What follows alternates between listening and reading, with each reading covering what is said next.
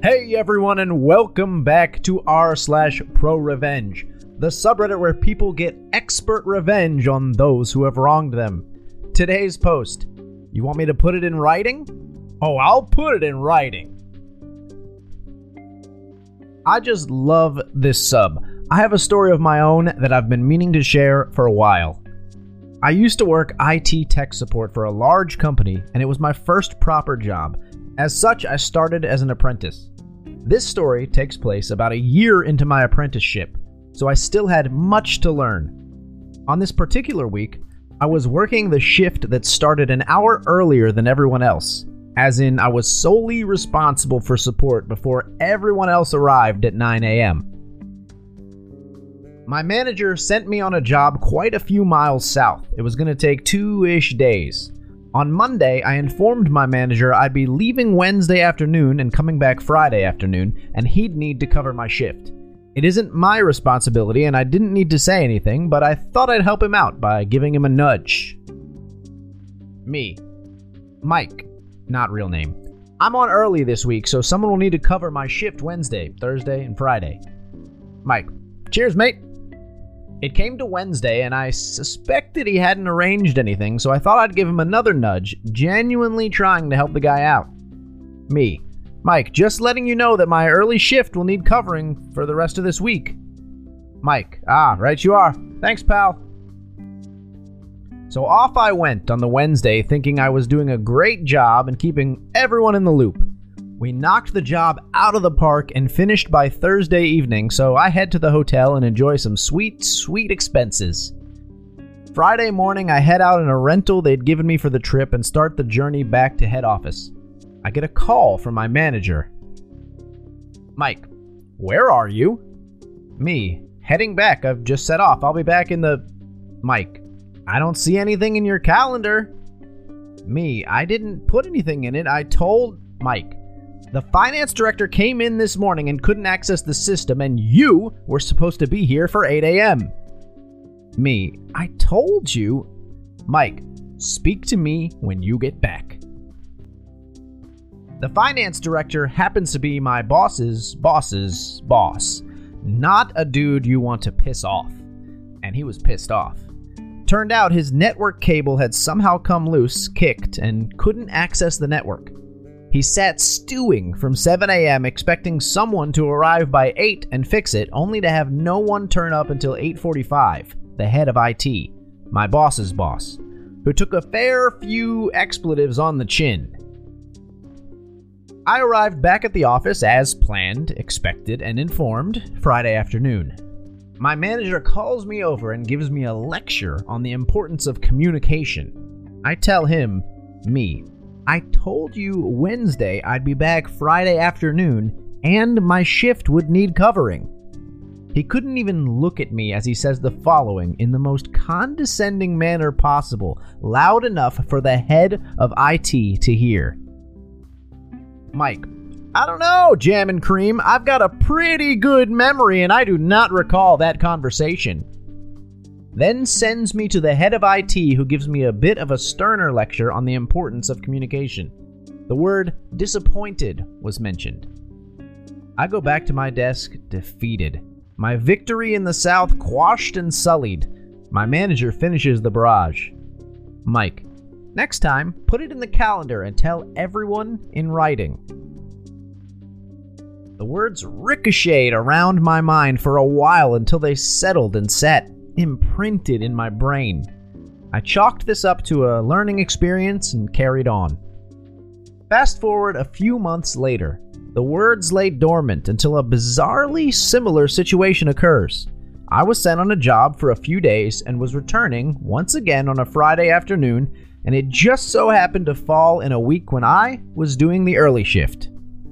As soon as I heard about the job, the words sprang back into life. Put it in the calendar tell everyone in writing.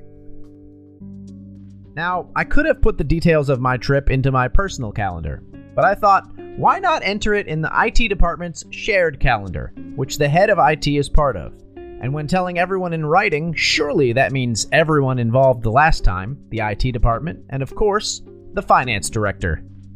So I send off an email to my manager with the IT department, and just for fun, the finance director copied in. Something like Hi, Mike. As you are already aware, I'll be working down south this week until Friday afternoon. I am on the early shift, so this will need covering while I'm away. Some of my colleagues asked what that was about, and I informed them about my manager's memory issues. They smirk and continue working. I complete the job and arrive back Friday afternoon exactly like before. And like before, the finance director came in early. And unbelievably, like before, he had issues getting onto the system. Choice expletives were shared, words were had. But not with me. I only knew shit had hit the fan when a colleague pulled me to one side and told me why Mike was in such a foul mood. In classic British style, he never said a word to me, and never has silence felt so vindicating. Oh, I learned this lesson a long time ago. One day I was sending out a referral for a client and I just had a feeling. I don't know what caused this feeling because it wasn't a high priority case and there was nothing particular happening with the case, but I copied my boss. I never copied my boss in routine emails. Several months later, there was a back and forth going on. The lawyers, COO, and CEO were pissed. Now, this was not a foreseeable event or something that could be prevented. Regardless, my boss decided that she was going to throw me under the bus. She never followed up with me or checked to see what had happened. She simply sent out an email stating that she had never been copied to the email which she had no reason to be, but she was still trying to blame me for not being informed.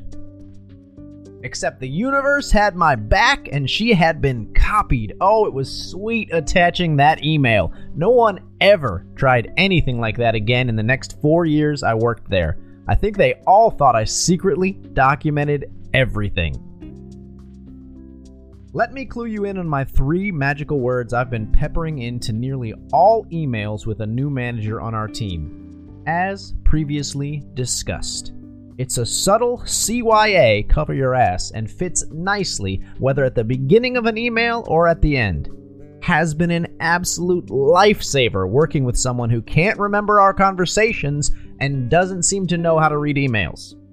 If I emailed, I was told that I should have discussed it in person. Then when I do, I'm told they don't remember, and next time I should email them so there's a paper trail. So I've been doing both.